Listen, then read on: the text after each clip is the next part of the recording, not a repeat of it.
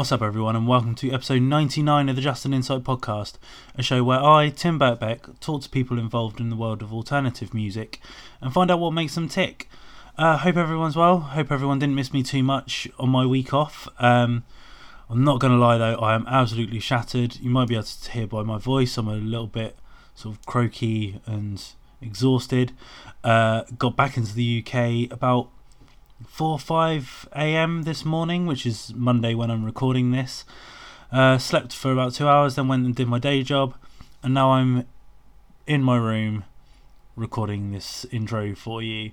So, running on fumes is an understatement. Um, but yeah, in general, feeling pretty good. We're at episode 99, one away from the big one double O. Um, still can't believe we're we're almost there. But yeah, thank you for everyone who's who's supported the show f- for two years now. Fucking hell, yeah, we're over two years old. Um, so yeah, it's been been really kind of affirming doing this. Um, but yeah, the reason I was away last week, if anyone wasn't aware, I was off uh, driving my friends in Punch On around Spain and a little bit of France. Um, got to say massive thanks to the guys in uh, the collective over in Malaga called La Soya, who helped kind of book everything. Um, and it was one thing that I really learned from from this week is that over in mainland Europe, there's a lot more of a sense of community surrounding kind of the DIY shows and DIY spaces, and it's something that we lack here in the UK. So it was really like refreshing to see that, but also kind of wanting to see more of that here in the UK. So hopefully I don't know if more bands like On go over overseas and see that kind of thing happening. They'll bring that kind of culture back to the UK, and we'll we'll see more. I guess mixed. Mix, yeah, mixed sort of community like feel within within DIY shows because I think over here in the UK at the moment, like you go to a show, you know you're at a show, but they had like everyone was sitting around having dinner together, and then you'd watch the show, and then after the show, everyone was socializing. It was it was like a whole kind of event, which was really cool. So, yeah, that was a, a really cool moment. But also, just in general, for the Punch On guys, just to see every night them getting really good recognition from from the crowds at each show. So, yeah, it was a it was a really cool week away. Um, I am ready for bed now. So once this is recorded, edited, and gone, I'm gonna have a long sleep. Um, but whilst we talk about uh, Punch On, my guest this week is vocalist and guitarist of Punch On, Sean Adicott. Um, we recorded this while we were waiting to get the ferry home, uh, and we discuss uh, Sean's kind of discovery of screamo, which is one of the kind of leading uh, influence in what his musical talent is, but also uh, electronic music, which he is sort of dabbling in as well now. Um, how he learned to sort of structure songs and learning music theory, which then kind of evolved into him actually teaching music for a while. Um, and literally until a few days before heading off on tour, he was still teaching and has now recently packed it in. But yeah, um, we also discuss uh, Punch On's new record, which is going to be recorded at some point this year. Um, but the subject matter of it does revolve around sexual abuse. So, just the courtesy warning here if anyone is affected by uh, sexual abuse or has been abused, then this is just a warning that this is being discussed. Um, so, just a, a pre warning there, I guess, in general. But yeah, um, thought I'd keep this intro short because, as I say, I'm pretty tired. So, gonna sh- leave it with my little chat with Sean, and I'll see you on the other side.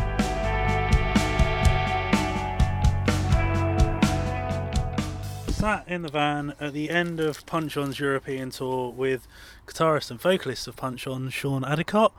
Sean, how are you doing? With your coffee and weird variety of. Cacao and cashew quinoa bar. There we go. Perkier brand. Nutrition. Perkier brand. nutritious energy. Um, I'm very well, thank you. Um, tour is now over. Per- Mhm. Personal highlight.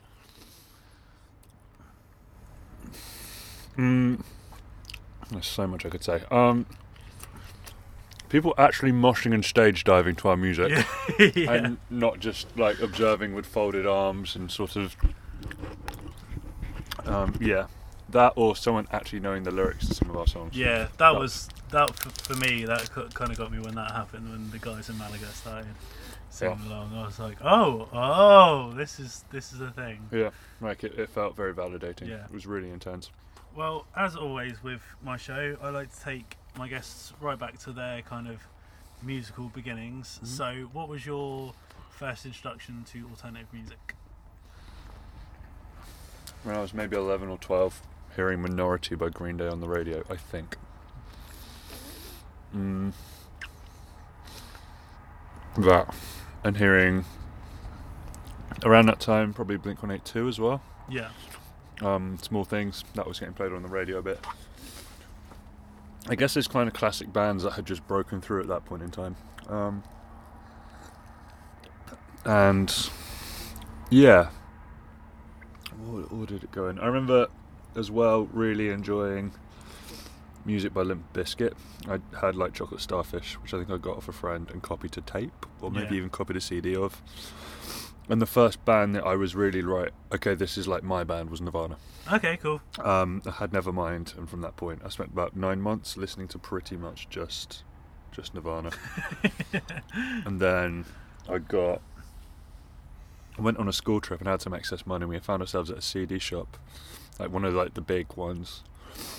And like I was aware of some of the like Epitaph record punk bands at that point in time, but it was there I bought a NOFX CD. Okay. I was like, oh, cool. So this is punk rock Yeah, yeah, yeah. and definitely had like a, okay this is what i'm gonna do for a bit and from there like if i had money i'd go and buy like Punk-O-Rama samplers I just found out about loads and loads of bands it was really weird it was a strange period of time because like i had it you know when i'm trying to explain it to my students before like music wasn't as everywhere even then like Yeah, oh 10 or yeah, 15 years definitely ago than it is now it was like yeah I, had a conversation with a friend about it talking about those kind of bands Yeah, because I think, luckily, like I've got an older brother, brother, so obviously he would kind of put me into a lot of things. But as you say, like it, it was nowhere near as accessible as it is today. Like if somebody said to you, "Oh, go check out," if we take Green Day for example, but now you can put that in Spotify and you've got a whole catalogue of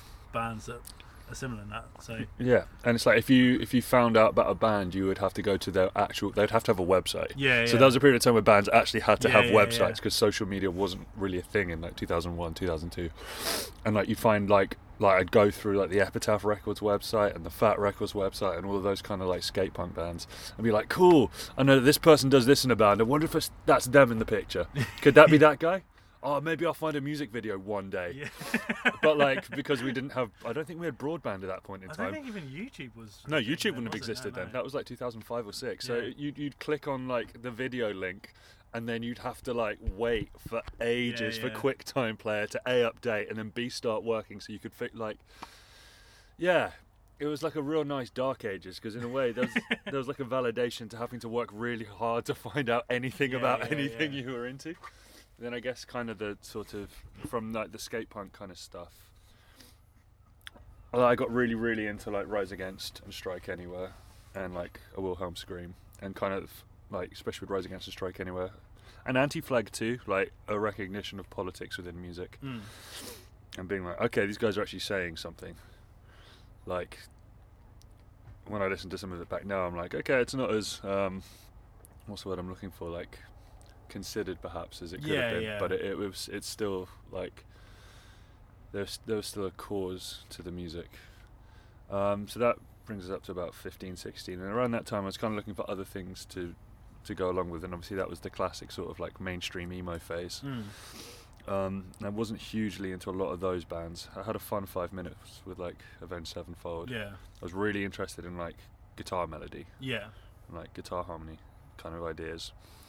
Um, I quite liked Iron Maiden and stuff like that too, but it wasn't until I got into some of the slightly more techie punk stuff that um, I found like things that I was like, wow, this is like actually blowing my mind. How are they yeah. how are they doing that? I understand this, and I understand. Okay.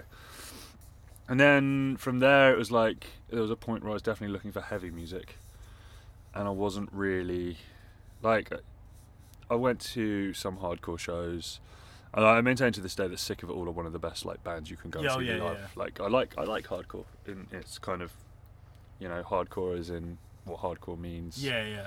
as opposed to kind of that 90s broad kind of sense of what hardcore can be. But I went to a show when I was about 17 or 18, and like I was aware of. What should we say the next chapter of my life? I was aware of screamo. I, I, I was part of the MX Tabs uh, forum, which then became Sputnik Music. Oh yeah, yeah, yeah, yeah. So it was through that they just had classifications of different styles of bands, and I went and listened to a whole load of stuff. Um, and some of it I was like, oh, okay, wow, this is really cool, but no.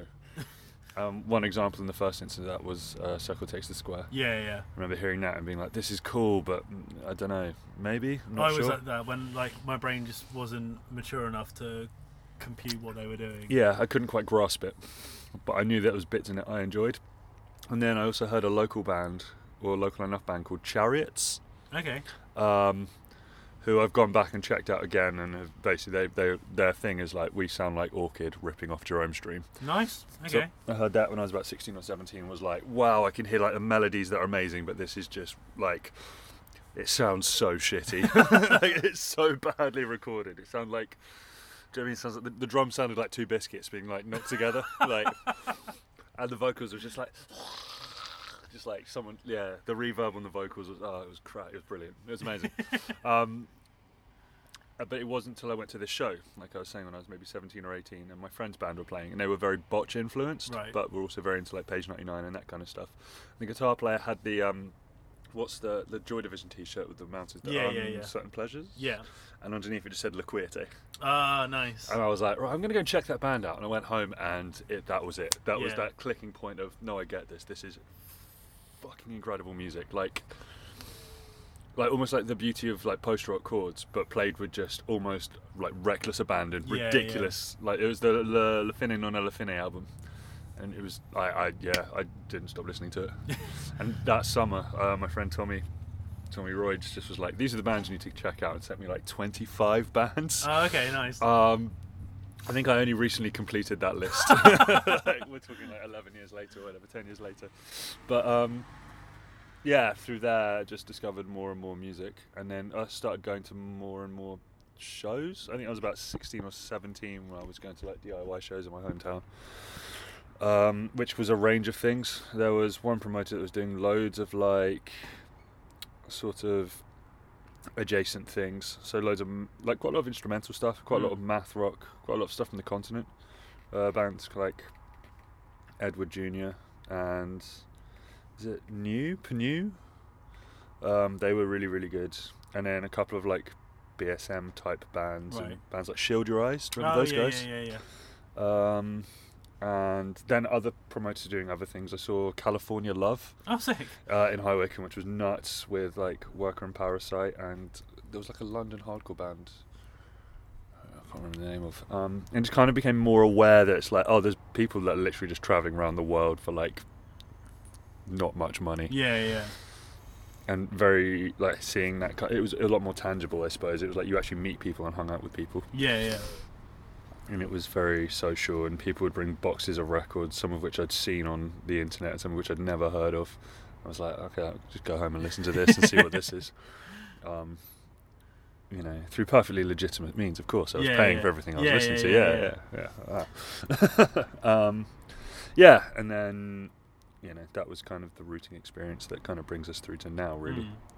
So, in terms of you actually sort of picking up a guitar, Mm. One was guitar the, always the thing that you were kind of drawn towards, and two was it kind of the, from that early stage of like when you first heard Green Day or stuff, or did it take you a while to actually think, oh no, I actually want to pick up a guitar myself? So I think I decided that electric guitar was the coolest thing on earth when I was about five years old. Okay, uh, and uh, nothing has shaken that opinion in the last 25 years. Um, yeah, uh, and when I was nine, I started getting less good lessons in classical guitar because that's Oh, what my school offered. And I think it was my first time where I learnt that part about myself. That's like if I'm not really into something, I find it really hard to motivate myself Yeah, to yeah, do it. yeah, yeah. So I, I, I basically ended up playing in like in like classical guitar pieces. A lot of them were arranged for four parts. So you have your kind of like your two almost melody parts, and then a very harmony part, and then you've got your bass line. and I always chose the bass line because it had the least amount of notes. Fair enough. and it meant I didn't have to do anywhere near as much homework because guitar was cool, but I couldn't play it. And yeah, and when I was 12, I got an electric guitar from my parents, like a Squier Strat, um, which is still in our family home. I've actually written some punch-on songs on that Oh, guitar. nice. Um, That's cool. yeah, got that and was got quite busy learning whatever, and it was a struggle because like I kind of I guess I kind of taught myself. Yeah. Like I had all the stuff I'd learned from guitar lessons in my head, but like there was such like if I was to look at it now, like that and that, it's like oh, yeah, these are the same thing. But in my head, there, there was so many things missing in terms of my understanding yeah. of music and the instrument that it was just it was two different things. That's the thing. I think like again to use my brother as an example, like he when did he get his guitar? Maybe when he was like fourteen, Hmm. and like literally he was just like learning by ear or just off like some shitty tab that somebody had written up on the internet. And Yeah, as you yeah. say, like in those days, it took you about an hour just to download one guitar tab Yeah. sort of thing. Yeah, So- yeah, yeah. It was Oh, sorry, go on. Yeah, no. So yeah, through that, and then like through learning Nirvana songs. Yeah, Nirvana was that kind of like first case of like taking ownership over yeah, over something in terms of like my own learning. Um, I had a book, like a big old. It was like, and I, I wanted to get one of those like the official album books, but they were like fifteen quid. yeah. And for twenty quid, you could get this book that had all of the albums in it, Okay, but it was arranged with like for piano and supporting guitar. right. Okay. So I learnt quite a lot of the songs from that, and kind of, yeah, I, this, I did GCSE and A level music as well. Mm. So uh, through most of GCSE music, I was like, kind of dr- straggling through, like getting there and trying to learn as I went. I realised I was picking up music theory possibly slightly quicker than other people, but lacking in performance skills. Right. Okay. Because yeah, if you've ever studied music theory, it's basically just an abstracted form of maths. so my brain was quite good at maths. It was like "Oh, I can understand that. Yeah. Yeah. I understand why that's that, and then therefore that's that. So then, in terms of kind of you actually then sort of playing music, Hmm. what was your kind of first exploration into that? Like, take away kind of doing it in like school and things like that. Like, Hmm. where when were you like, I want to form a band or I want to play as my on my own or any form sort of like in a live setting, I guess. Always wanted to. I kind of hadn't tried to do something when I was about fourteen, uh, and it it was well no maybe thirteen, and it, it didn't really come to much. And then when I was about fourteen, I was in year ten. Me and my my good friend Matt Box started a band, and I was like super like Bad Religion, Alkaline Trio, and he was like, yeah, cool, but I also you should check out like uh, at the drive-in and refused. yeah. And I was like, okay, let's just let's just.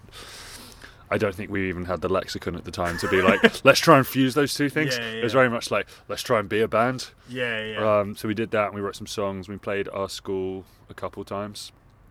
Uh, there was two like Christmas shows that we performed.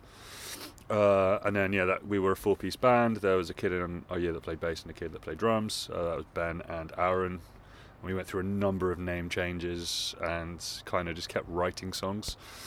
Um, nothing really ever came of it. Nothing was recorded as far as I'm aware. But it was that first period of time of like actually learning how to write songs yeah, yeah. and that was almost more important than any sort of performance skills. It was learning like how chord sequences work in different keys and how you structure songs and how to use verses and chorus, or equally not to use verse and Yeah, chorus, and yeah, how yeah. to how you can bring other musical ideas into sort of connection to create sort of pieces. Yeah, yeah, yeah. Um, yeah, I was the vocalist of that band, and I had no idea how to use my voice. So there was there was no consistency.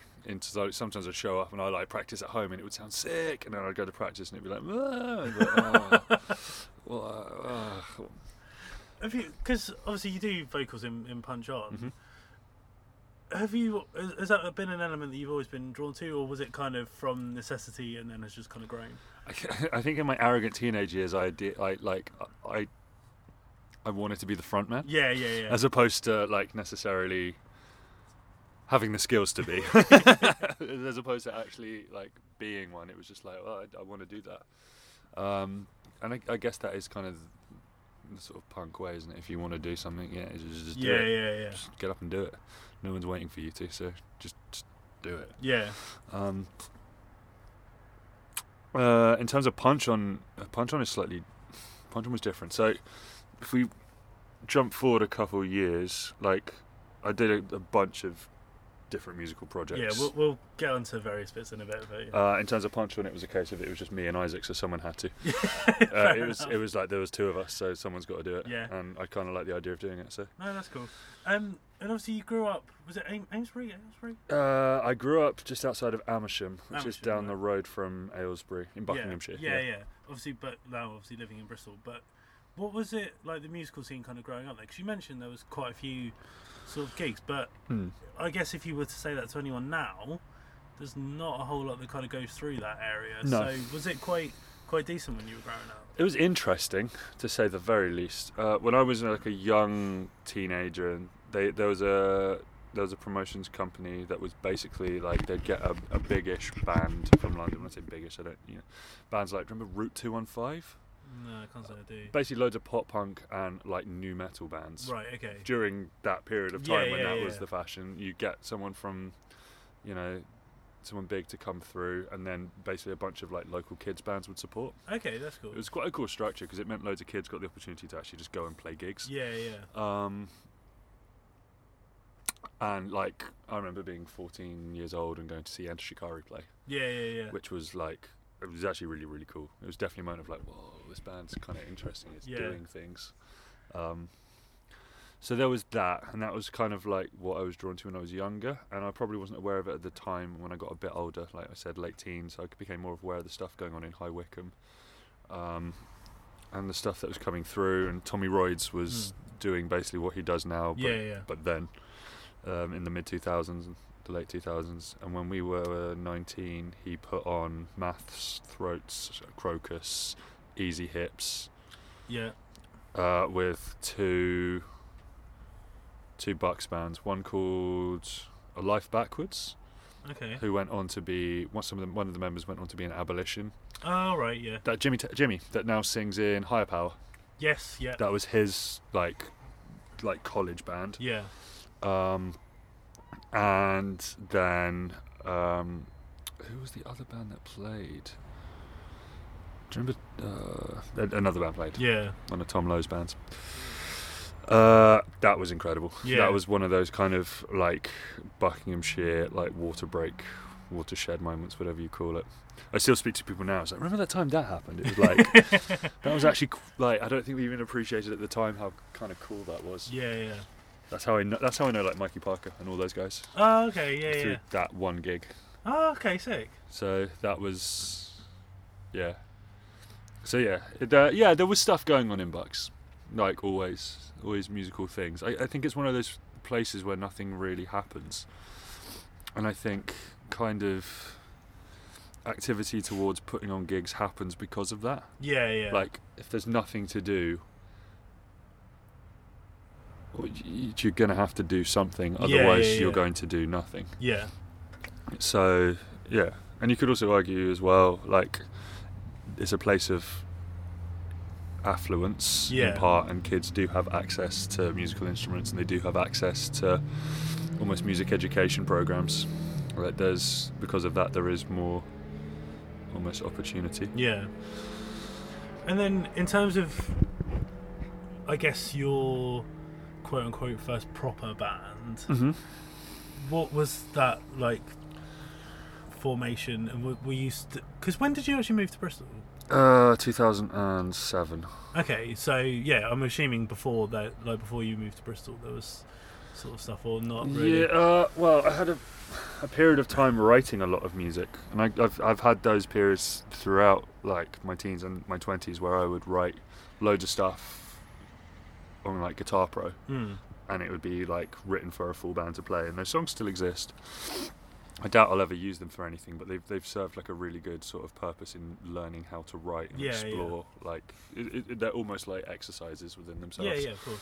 But in terms of like, I, nothing really. I didn't really do any bands that played any shows whilst I before university. Really, um, I kind of faffed with things and had bits and pieces, but nothing ever sort of took off. Yeah. Um, it's always really hard to find a drummer. I'll say that about Yeah, Buckinghamshire. It, it, it's always like if you've got a drummer, hold on to them. yeah, they are literally anywhere and everywhere around the UK. They're just like gold dust. I Yeah. think. So like all the drummers I knew already had bands that were doing quite well.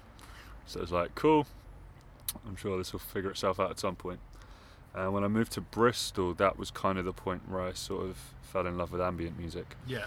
Um, so I started doing that more, like, started focusing on that at the start of my second year of my degree. Yeah. So that was when that kind of more, uh, I guess you'd almost call it at that point in time, it was a bedroom project. I've Been performing live for sort of a year or so now. But at that point in time, those that kind of 2008 to 10 was when I started like recording stuff that went Yeah, on a yeah. project that I was doing at that point in time. Uh, and uh, I was in a band with uh, I I played bass for one of my friends' kind of jokey hardcore projects at that point in time. Like we played live like maybe three or four times. Yeah. And was there anything else in it? Not really. I think the f- like the the actually doing bands live thing kind of happened about probably three years ago now. Okay. That was when it started really kind of gaining impetus. I'm trying to think. Was there anything before then that I've missed? No, try like fits and starts. Do you know what I mean? Trying to get things going Yeah, and things yeah. just like people being too busy or or things not being viable. I had a band I did when I was 21 that never actually played a show, but we wrote like five songs that were quite interesting. um, that was that was the closest it ever got to like actually getting out the practice space. But um, just you know, life got in the way yeah. Yeah. as it often does. Uh, that was quite cool actually. We called ourselves We Hustle, Nice. and uh, I guess it like I wanted it to be a screamo band, and the other guy wanted it to be just like a melodic punk band. So it ended up sounding like not a million miles off of like what the wave bands were doing a bit afterwards. So yeah. kind of like yeah. you know, Touché Amoré adjacent. Yeah. Um, and then yeah, three years ago, what did it start with? It started with Sunday Cunt. I'm not gonna lie. that yeah, the band with the worst name possible, which was at its core myself, Isaac, and Jamie Grimshaw. Uh, Jamie on bass, me on guitar, Isaac on drums. We got together. I was super out of practice at actually playing normal guitar. Right. Okay. I'd you know been doing like ambient records in my basement and doing other bits and pieces. And when it came to actually playing with a drummer, it was like, oh god, I'm all kinds of sloppy. Jamie had all his own gear and actually had been in that. Was a one-time member of that band. Uh, remember WULYF? Oh yeah. Yeah. Yeah. World Unite Lucifer Youth Yeah, Foundation. yeah, yeah. He was the original bass player. oh, sick. Yeah, so he'd done that, and Isaac had learned how to play drums off of like, I think it's like Rockstar Drummer or whatever the video game is. So he had had a drum kit and taught himself, but he was super ropey. And basically, when we were hungover on Sundays, we just get together, and it was like a Sunday kickabout band, Right. Okay. and we played one show ever, uh, which I put on as part of Rad Not Sad. Um, and the lineup was like we opened, and then uh, who was it? Bedroom, bedroom something. They were like a slow core band played. 55 Deltic played. Scrap Brain score. Perfect Blue, and then Healing Powers headlined. right. It was an incredible show. We we played. It was so weird. We our set was about 13 or 14 minutes long. Um, and I, yeah, it was. There was like. Uh, just like five minutes before we started playing, perhaps like all of these Spanish people started showing up in Christmas jumpers, in Okay. in the old England in Bristol. Uh, I think they'd basically organised it as their one of their works dues. Right. Okay. So there was like 40 or 50 Spanish people just in Christmas jumpers in the venue, as if things weren't already weird enough. Um, at this point in time, we had our friend Lou on vocals. She joined. Um, I think the perspective would, was at that point in time that perhaps it would grow into a real band. Uh, but anyway, we played our set. Um, we had like a blow up doll with Henry Rollins' face taped to it. Brilliant. It was so weird. At the end of it, I was like, "Cool, I, I guess that was a set. All right, let's let's enjoy the rest of this show." And that's when Jamie was like, "I'm gonna move to Amsterdam." Okay. And uh, Isaac and I had been kind of banding the idea around for a while anyway of like, should we do like a hardcore band? Yeah. Um, adjacent to all of that, so that that started in maybe the April around that sort of time. I started working with Kate Stapley on what was going to be like a, an EP or a demo for something she was doing, and then I put on a gig for Carson Wells and was like, right, this we've got like two weeks to pull this show together. Kate, do you want to play? Um, Sad Villain played that show, Yeah. and I was like, well, I'm going to do a live ambient set because I've never played live before. Yeah. And Kate and I merged our sets together and created this kind of continuous piece. And then she was like, do you want to play live again Yeah. next week? And that grew into a band called Spring Break Yeah. with Max and Dom on drums. That ran up until the 1st of June this year, just been. Um, inside all of that, I also did, Ed and I did a noise project called No Ambulance. oh shit! I forgot about that. yeah, that was really crap. Was- we were crap as anything, but it was quite fun. And then that grew into a metal band called Weeping. Um, so yeah, I did. I think I counted it, and I did something like six projects in the space of like two and a half years, Yeah, three yeah, yeah. years. Well, because when we first met was through obviously you doing Rad Not Sad. Yeah. But then obviously that you progress and obviously do like bands and shit now. But obviously, in terms of like Rad Not Sad and putting on shows, was that why did that kind of come about? Because like I don't know, like for me, like wanting to put on shows was a way to kind of almost give back to something that I loved, Yeah. sort, of, sort of thing. So what what was the reasoning for you to want to to actually start doing shows yourself? just connection with it. Like I, I used to help my friend. I used to help Tommy out when I'd be in London, and he'd put on shows for American bands, and I just I really liked the social aspect of it. Mm. And that, like I'd go and hang out with people that I'd been promoting for years and that were getting jaded, and the conversation was always the same. Like the best part about putting on shows is actually a getting to hang out with bands and see cool bands, but B when you get back to the house and you all sit down and Yeah. maybe you have some drinks or some food or whatever, and you just hang out and talk and compare your lives and how you know punk rock in the UK, DIY in the UK Yeah, yeah. compares to wherever the fuck they're from, and all of these kind of things. And it was I remember like there was a period of time where there wasn't basically there wasn't any screamo in Bristol, Mm. um, and I'd just come back from an amazing all dayer where like which one it was about time two. And like all of the UK bands that were cool at that point in time like all of the, the like DIY stuff and all the stuff that was coming out on like strictly no capital letters and Mm. those kind of bands played. Who headlined that one? Raein Raein and Joan of Arc. Oh shit! so I came back from that. I was like, well, this that's not happening in Bristol, so Yeah, someone's yeah. got to do it. So I put on. Um, I started Cheap Words and Handbills at that point in time, which was just the shows I was doing on my own. And the first show was like True Valiance, Crows and Ra, and then some kids that I used to teach. They did a band called Lorax, which kind of was I don't. know Why do I know that name? I don't know. It, it, it- I mean, it's a book by Dr. Seuss. Yeah, maybe that's what connected. But I swear I've seen, might have seen a poster or something. Because obviously, like I, th- I think at that point, like we were friends on Facebook, so I might Probably. something like that. Yeah. So I did that, and then Ed and I would do Rad Not Sad together. And the first Rad Not Sad we were going to do was going to be for the band Punch, and they pulled out. And then from there, it was just kind of like sporadically, if we could get uh, a Sunday, we used to get pretty good rates at the exchange on Sunday. So it, it would, yeah, because of that, we would kind of organise like a bigger thing where it would be like whatever we could find in the UK. Whoever was about, whoever was touring, whoever we were like, yo, we haven't ever seen this band, let's put them on Yeah, yeah. that kind of a thing and put together this big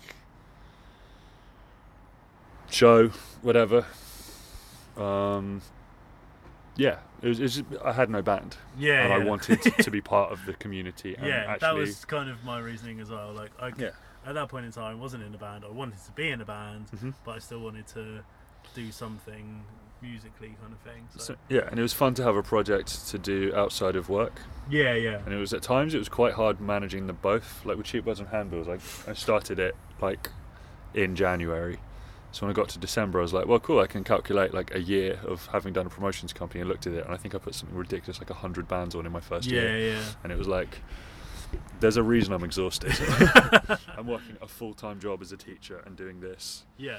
so yeah Because how many notes ads were there in the end? it depends how you look at it but four Yeah, because I think there was one that I like in terms of like the big all dayers. I think there was Mm. one that I missed, which was the Ghostlim one. yeah that was the last one Yeah. So, you mentioned obviously teaching. Hmm. Was that what your degree was in? My degree was in music tech, uh, creative music tech, which is like they. It was a, it was a bachelor of science degree, and how UWE, um, the University of the West of England, were kind of trying to target is they they were trying to get like. I I'll elaborate on what I mean by this. Inverted, inverted commas fingers here. Musicians Right. into the sort of um, more scientific and technological role. Okay. So they created this course that was supposed to be like a, a perfect hybrid between like an almost classic classical based music course yeah. and a technology degree. Okay. Uh, I remember speaking to the head of the course at one point in time, and he said what we want to create is someone who can be a forward-thinking modern musician with electronic elements in their music, Oh, okay. Cool. which I think I very much became a product of in terms of my solo stuff Yeah, as a result of that, like focusing on sort of more ambient drone and kind of like art-based electronic music. Yeah. Um, yeah. Does that answer? I can't yeah. remember the question was. yeah. Well, yeah, because it was So I did- teaching. So yeah. Yeah, I did that, and then kind of messed around for a year, and then did some classroom experience because I was like, well, I want to do something with my degree that's Yeah. career based, and I thought about doing music therapy, which is still something I haven't taken off the table as a, a future perspective. Hmm. and I applied to Nordoff Robbins, who are a huge, like, amazing music therapy organisation based in North London, and I got actually an interview. Uh, I didn't get onto the course, but they were like, you know, you, you lack life experience. 'cause I Yeah, was, yeah. I was 22 years old. Yeah. Yeah. They were like, but do keep an ear to the ground and stay in touch, which was cool. And then I was like, well, teaching is sort of like the next thing that Yeah, I could yeah. very easily do. Like, I like the idea of maybe doing counselling, and I looked into it, and I would have had to have done an entire degree again, Right. Okay. and that wasn't viable because the tuition fees had gone up in that time to being like nine grand a year. So what was really viable was it like a masters Yeah. or a PGCE. Went and did a PGCE, got to the end of it, and was like, well, actually, I don't think I really want to be a teacher, but I have really enjoyed my time in special educational needs. So I got a job that September. Literally, they had a teacher drop out. yeah. Um, they had the teacher drop out like on the first day, basically. Mm. So they phoned me up on the first day of term, being like, "Hi, can you work two days a week on a rolling contract, and we'll see where it goes." Uh, which took me to two days before I Yeah. came on this tour. um, yeah, so from there, that was that was a real experience. I, I will say, for, in terms of my musicianship, it was sharpened heavily by doing a PGCE. Yeah. Because going back into learning, like teaching A level music and music tech, like the, the best way to learn anything is to teach it Yeah. because you then have to take something you know based on the fact that it's You like just almo- do it yeah like it's muscle memory, isn't Yeah. it? Yeah. and then turn that into something that someone can take away and then going through loads of theory that I'd studied at A level chord shapes and then taking them and abstracting those so it can be arranged for different instruments and going back and studying how everything from a compressor works to you know what a Phrygian mode scale is to to you know what um yeah all of these kind of theoretical concepts Yeah. Yeah. uh, yeah, that was that was great. It was it was just that the actual the teaching job I wasn't too sure, and it was when I went into special educational needs, I was like, oh, okay, this is This where I makes should, sense. Yeah, yeah. this is where I should have been. So in terms of that, because like, I guess th- that kind of presents its own challenges and, and things Mm. like that. Yeah.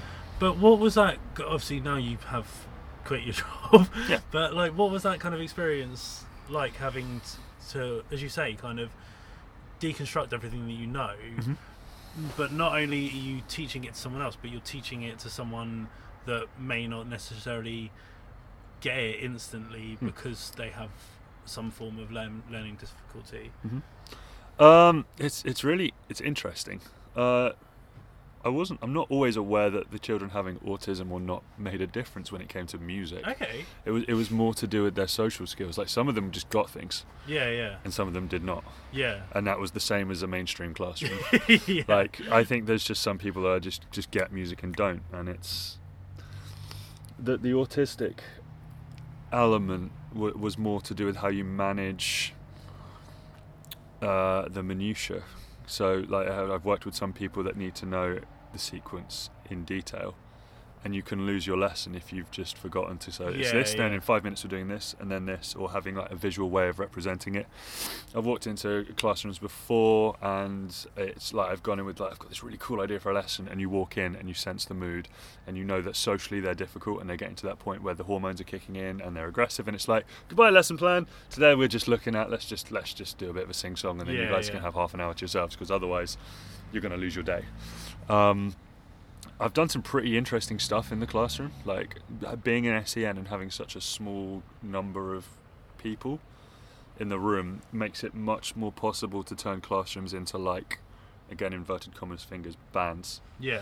and, and approach things like that. And I had a class I was working at uh, quite recently where I basically was like, they're a functioning band. Like everyone has a role. Everyone like some kids are playing instruments properly. There's Mm. one kid who taught himself how to play guitar in the space of about nine months, so That's he cool. can move bar chords around. Yeah, yeah. Him and one of his uh, classmates did brain bombs for one of their performances, Nice.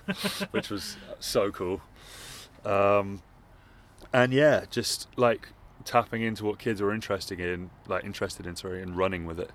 And finding some kids were really into electronic music, so we'd sit and learn how to do that. And some Mm. kids thought they came in knowing they wanted to do one thing, and you know, it happened like literally two weeks ago. A kid came in one of his first days, says he likes electronic music, started playing around with garage bands, and he had an okay time. And he's like, he, he- he- there was a bit of a struggle there. yeah.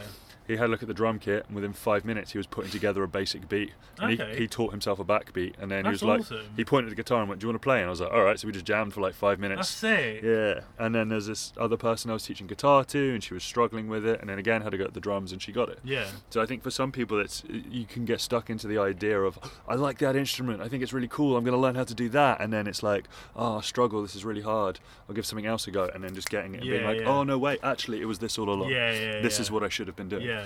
Um, so a lot of that kind of stuff, and a lot of like people finding songwriting as a means of like exploring what's going on in their life, which obviously with kids on with autism is huge, and a lot of them came from backgrounds that were complex. Um, someone I used to work with who who kind of almost wrote her own songs. So she had this singing app, and she would like um, come up with like her own words. Okay. And yeah, just uh, we did like a concert uh, last summer at the end, and all these kids came up and did stuff. And it was yeah, it was really cool. So, did any, any of your students kind of ever get like put onto any of your music, or did you kind of like keep those two set words separate? Yeah, I, I kind of I felt obliged to because of the nature of our school's structure, in terms of what it expects from teachers. Yeah. and it's also whilst I have had like uh, friendships with pupils that have left previous schools I've been at when it's when it's got to the point where they're like you know 18 and they moved on Yeah, and yeah, yeah. like there's like I said there's a, that band I put on for kids Yeah. I teach I see still see them from time to time Yeah. they're in their mid 20s now Okay. Cool. you know what I mean so it's not it's not It's not the student teachers kind of. no it's a different anymore. thing altogether so I'm not close to that as an idea but I always try to keep the two as separate as possible Yeah. just because it was do you know what I mean I don't have to take work to the punk rock show just as much as you know Yeah. Yeah. Well, in terms of the punk rock show, obviously we've just finished off the the Punch On tour. So how did kind of Punch On come about? Because you said that you and Isaac had done that band Yep. previously. Yep. But when did you you decide that this is what you wanted to do and kind of actually focus on on making Punch On a thing? So I think we joked about the idea of doing it for a while. Punch On was originally a music festival that I was going to do with uh, Jamie Grimshaw, who played Yeah. bass in in Sandakan, and um, yeah, we kind of it became a bit more serious around. I think when Jamie said he was going, it was like, should we actually do this? Should we just do a two piece and keep it simple? And my main point of reference at that time was like, you know, when we saw Ghost Ghostlim, Yeah. and it was just fast but kind of like interesting hardcore. Let's do something like that. yeah. Uh, and then I heard that new, I guess it would have been new at that time, maybe a year or two, or the, the most recent Ampere Raein split. Yeah. And the Ampere side just being like, just like, Yeah. I Yeah. was yeah, like, yeah. that would be cool to do. So let's try and just do a band. And it was December 2016. Uh, and we kind of, I can't remember what the situation was, but Isaac and I basically just went in practice and I was like, let's just come up with something. And we pretty much wrote Expect Nothing, the music for it, at that practice Okay. and we jammed an intro track which grew into Ode Nothing. Oh, nice. And then I went home and finished those like songs off as properly structured songs Yeah. rather than jams over that Christmas and write ephemeral whilst I was at home. We came back, we hung out for the day, and then it was New Year's Day. We went into the practice space and we started writing Grief. Sick. By the end of January, we'd written Mortal Coil, and like within the space of basically two months, we'd written five, six songs Yeah, yeah, that yeah. are on the record. Yeah. Um, and it was just like we've always celebrated it, the fact that it was just so easy Yeah. when there's only two of you. And that's that's why, like, because a couple of people are like, "Oh, let me play bass." It's like, yeah, maybe. no, shut up. um, no, yeah. The the beauty of it is is that we know each other very well. Yeah, yeah. There's a lot of love in that friendship and support, and we can kind of just do it and not have to, you know. Person number three says they can't do it. Person Yeah, number four, yeah, do you know what I mean? It's just like I can do it. Can you do it? Yeah, man, cool. We've turned it round with promoters before when we've been off on shows in 15 minutes Yeah. because it's like, can you do it? I can do it. Done. Yeah, yeah, yeah. Do you know what I mean? Can I we think get? it helps that you now live together as Yeah, well. yeah. We now live together, and, and that is something that needs monitoring as well. It's very important to recognise that us living together, a doesn't turn the house into a punch-on house because it's not yeah. that. It's you know, home is a refuge away from the band, but Yeah. it's you know, if we want to do band stuff, you know, we don't have to organise band meetings Yeah, that's anymore. what I mean. Like, I mean, you can just sort of check in. Like, if you get off of the show, you can literally shout across the hallway and be like, Isaac, sort Yeah. of thing. Yeah, literally, and we ha- that has happened. that has happened. Um, yeah, I, I think any of the success that Punch On has had has been vested in the simplicity of it. Yeah. And obviously, each night of the sh- runner shows we've done over here in Europe, you've done Harm, Harm Passes Forward, Yes. which you've done a speech at the beginning saying what it's about. Yeah. I brought this up in conversation when I spoke to Jamila because Yeah. obviously she was a big part of this as well.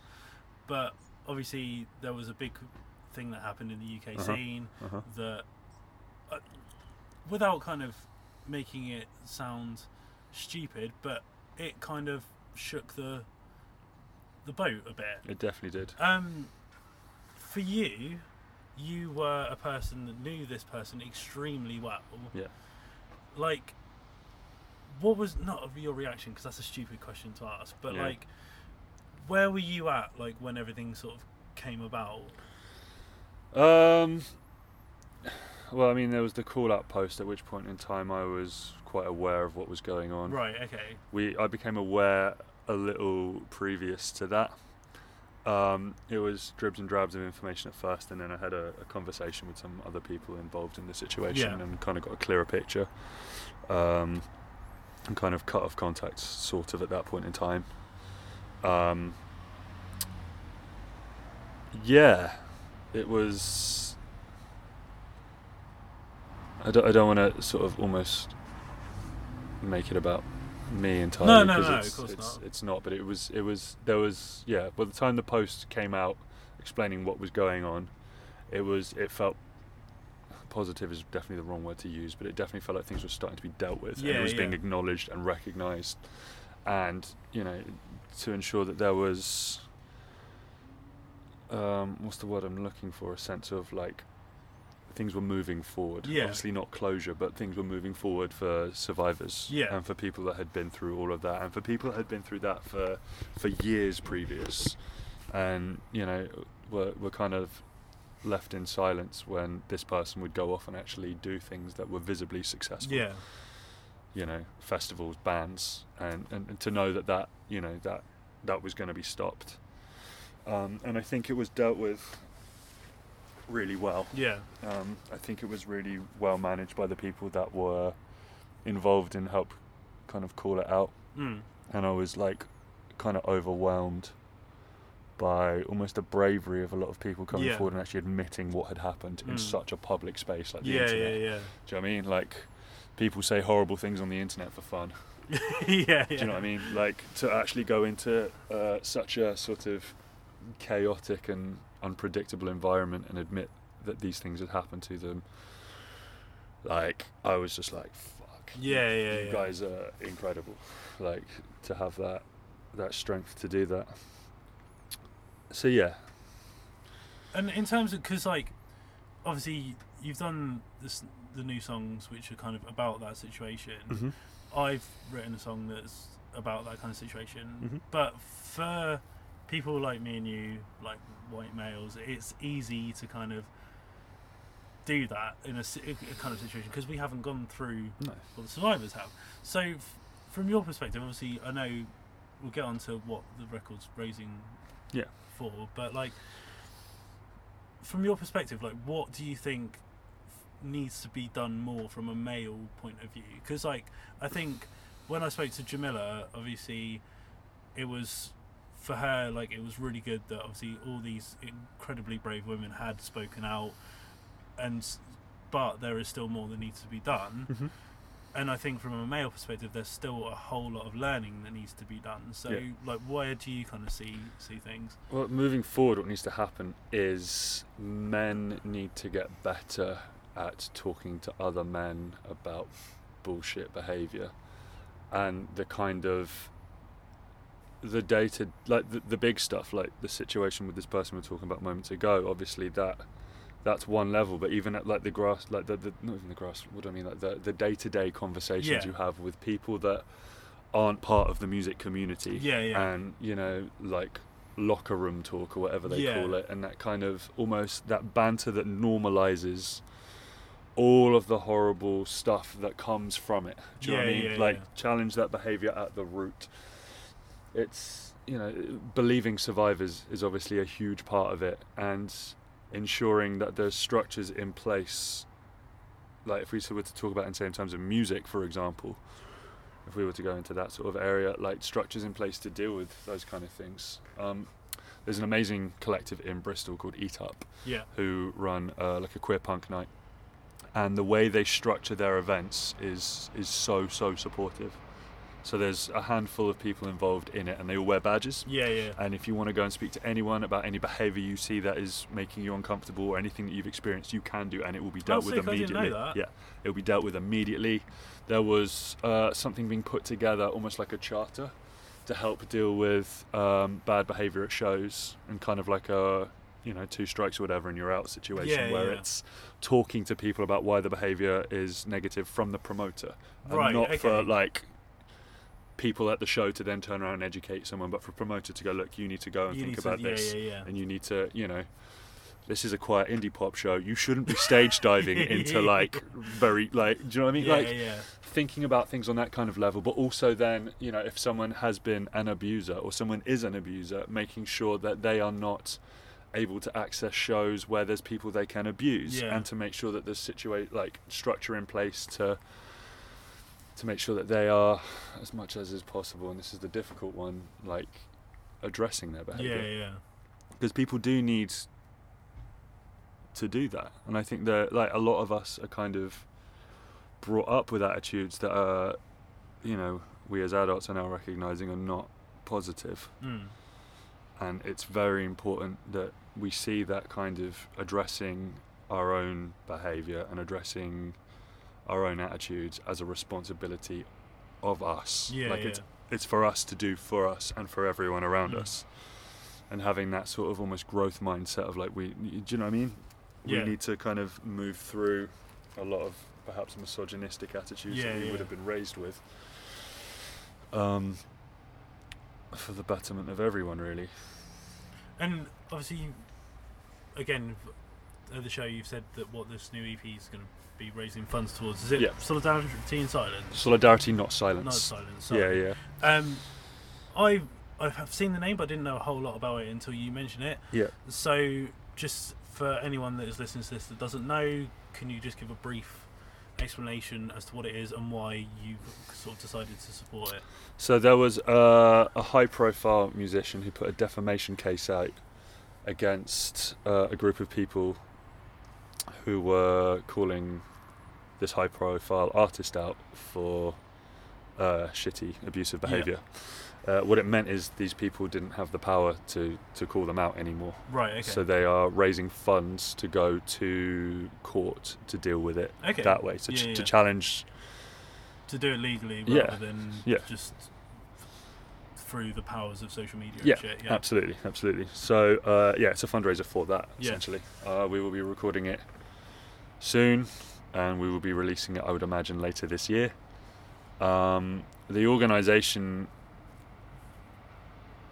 is by its own merit hugely important Yeah. because it's it has a tangible outcome Yeah. that is trying to achieve something important and it can stand also as an example of what sort of almost like a grassroots community can do in the face of big financial power Yeah. yeah a message to say that look you might be high profile you might have more money but that doesn't mean you can buy your own innocence Yeah. and you cannot buy silence from people that you have abused That is Mm. not acceptable Yeah. and when you put that forward as an idea of something you want to do it can be challenged and other people can get in the way and stop you from having that power Yeah. and that's why And I think like if fingers crossed, you hope everything goes forward in terms of they get the funds that they needed. Hmm. yeah But like, I guess if people see something like that, again, it's kind of that whole sort of changing of the culture that people will then see like, oh shit, this is something that has happened. Then like, not to, because it shouldn't even be a thought that enters into people's heads anyway. But like, it may then again sort of address people's shitty attitudes to see like. Oh, I can't just throw money at Yeah. this and it's going to go away, kind of thing. or I can't just run away from it or do you know what I mean it's it's you know once once the damage is done you have to be accountable Yeah, yeah. Like- be the fuck accountable yeah. I think that's that should be the lesson of 2019 that then just kind of gets do you know what I mean like the 11th commandment Yeah. that that last extra rule that they stick on the Yeah, wall yeah, in. Animal Farm like be accountable for your actions And I've, before we kind of round things off, obviously you've kind of mentioned that you started sort of exploring like electronic music, and, Yeah. and later on this year, uh, sort of going out on tour with it. But Yep. and have started exploring that side of things a bit more. Yeah. So, I guess firstly, what kind of like drew you to that kind of element of it, and like, was it nerve wracking to kind of do that live because it is it is just you. Well, in the, I guess I had a phase with post rock when I was like 17, 18, um, and I still like quite a lot of those records. But it was more when I was at university I discovered ambient music as a kind of more. I'm going to use the word pure, but almost like um, like tapping into the core fundamentals of like harmony, I guess Yeah, yeah, yeah. how certain sounds and timbres and textures fit together. And I found I realized like if I don't have a band, I can still make music I love.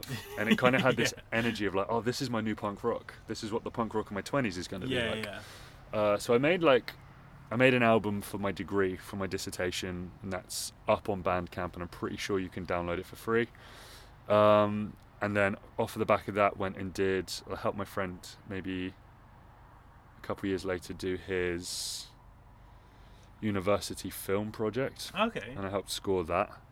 And I was like, okay, this has got legs. I wanna I wanna do something with it. And when I was 26, put up a track called Voltairine onto the internet, which was a piece I'd been working on. It was an old project that I was I had some some paid work for, and then the the what I'd created wasn't suitable, and I ended up just having this track. And I was like, Mm. well, I'm going to take it away. I'm Yeah, going to make yeah, it great. yeah. I'm going to release it on my own merit. I'm still playing that track live now. Oh, sick. Um, and through this period of time, I collected a whole load of guitar effects pedals and just kind of started thinking about how to do stuff without a laptop. Yeah. And when I first performed live with the show with Kate, that eventually grew into us doing Spring Break, uh, it was just like a guitar into pedals and a tape player, and it, it, it kind of felt like I got to the end of the performance, was like, yeah, that was cool. Yeah. It didn't quite feel like my recorded music did, but I had fun with it. And then we were Spring Break got added onto a show last January. Um, and the, the, the person putting on the show was like, "Yeah, do you guys know any ambient or drone artists?" They're like hello. and it was like, "Hi, me." and I was like, "Okay, right, I'm going to do a proper live performance this time. I've got to write a piece of music." So I had three guitar, I wouldn't even call them riffs, but like ideas, um, and just basically use my loop pedals that I had because obviously through doing Spring Break, it kind of taught me how to do guitar ambient music live. yeah. Do you know what I mean? So it, taking that and being like, well, Kate's an amazing songwriter, but I've got to take her out the picture. Yeah. Max is a strong bass player and has fantastic looking hair, and I have neither of those things. We've got to take that out of the picture. Dom is an absolute machine at putting like abstract drums together that work in a pop song. Got to take that out of the picture. How, how do I feel that? Yeah, yeah. Like, how do I feel that like absolute like cavern of musical talent? And the answer was an octave pedal and more drones and reverb. uh, and I was like, I know this. I know my. I know my. You know my onions. Me Sabola. Um, so yeah, just kind of composed this guitar piece. Um, and I kind of got to a point where I, I got the opportunity to play with Mary Lattimore Oh, sick. for the Colston Hall at Rough Trade, sort of towards the end of last year. Mm. And I was like, I've got this piece I've learned, I've rehearsed it. Uh, you know, I've played a couple shows since. I done did a weekender with Yeah. Pathogenesis where I was like, cool, I've got this song together, I love it. And uh, I got the uh, the advancing information through the day before, and they were like, cool, you've got a 45 minute set. And I was like, that piece of music is 20 minutes long. I have to find 25 minutes of music in 24 hours. And I was like, well, I can't play any of my laptop music live unless I use my laptop. and I've been watching loads of stuff with like Ben Frost and Tim Hecker, and they were very laptop-based musicians. Yeah, yeah. And I like am enamored with the music they create. And I remember at the time, like when I, when I was younger, I thought like I never want to use a laptop in a Yeah, yeah, performance. You know, I'm a, I'm a guitar player, and uh, there there was a moment between sort of that January performance and, and this Mary Lattimore show where I was like, actually, I am an electronic musician. Like I'd never acknowledged that title yeah. before. I never pushed it away either. It was just like, you know, I grew up with fans of electronic music who were into drum and bass, dubstep, house, and techno. Yeah. And what I did was not that. So I never related it as an electronic form. But I was like, right, okay, well, I've got to give this performance. So I got the laptop out and I took out some of the guitar parts that I could do live. Okay, And did this yeah, kind yeah. of integrated live laptop performance stuff. Played for 45 minutes. And at the end of it, I was like, okay, that worked. yeah. And during sort of the, the last two and a half years, I've been working on an album called Tape Sleep, uh, which is what I'm taking on tour later this year, and we'll be doing the release stuff for when I get back off this tour. Um, Tape Sleep was something I started around the time that Kate and I started recording Yeah. Um, for the first what became the first Spring Break EP, and it was basically just a collection of sounds recorded to tape that I was making on cassette players that were then corroded, and then all kinds of stuff were done to it. Uh, and I'd been working on it for on and off, and you know bands came and went, and it just they took priority over this project, and finally had time to do it, and basically finished off my album. It's uh, 49 minute work based on drones and recordings of you know all kinds of things. There's a piano recording from Yeah, the Milk yeah. Thistle uh, in town, and yeah, put it together, got it mastered. We'll be releasing it on the April April nineteenth uh, in Bristol at Centre Space. I'm going to do a week long exhibition before I go on tour. Sick. You listen to the album in bed. The Nice. whole album is about sleep. Yeah, it's yeah. about analog tape, sleep. Um, yeah, Very good. Right, as we have to catch a, a ferry back to, to the UK, cool. I will wrap this up uh, how I usually do. So, how I like to end it is to ask my guests what their favourite song is, but with a bit of a twist. So, what we'll go with Punch On because obviously you've just finished the tour. Yeah. What is your favourite Punch On song that you like to play live and why? Oh, uh, textbook answer is expect nothing, and the only real reason I can suggest is that it slaps. like it's absolutely fine. one, two, fuck you. It's like oh, this is like it's fast. It's got beat down bit in it. It's yeah. Uh, but outside of that, I've been really enjoying playing Harm Passes Forward as a single unit because yeah. we hadn't done that before this tour. Oh, okay, We, we played it live for the first time two weeks ago yeah. uh, in a room full of people in Cardiff that were falling into my guitar and it was chaotic and I was scared. Uh, and to get, yeah, by the end of this tour, I feel like we've got it. Yeah. So I'd say Harm passes forward at the moment, but historically expect nothing. Cool. Lovely. Sean, thank you very much Thank you, for your time.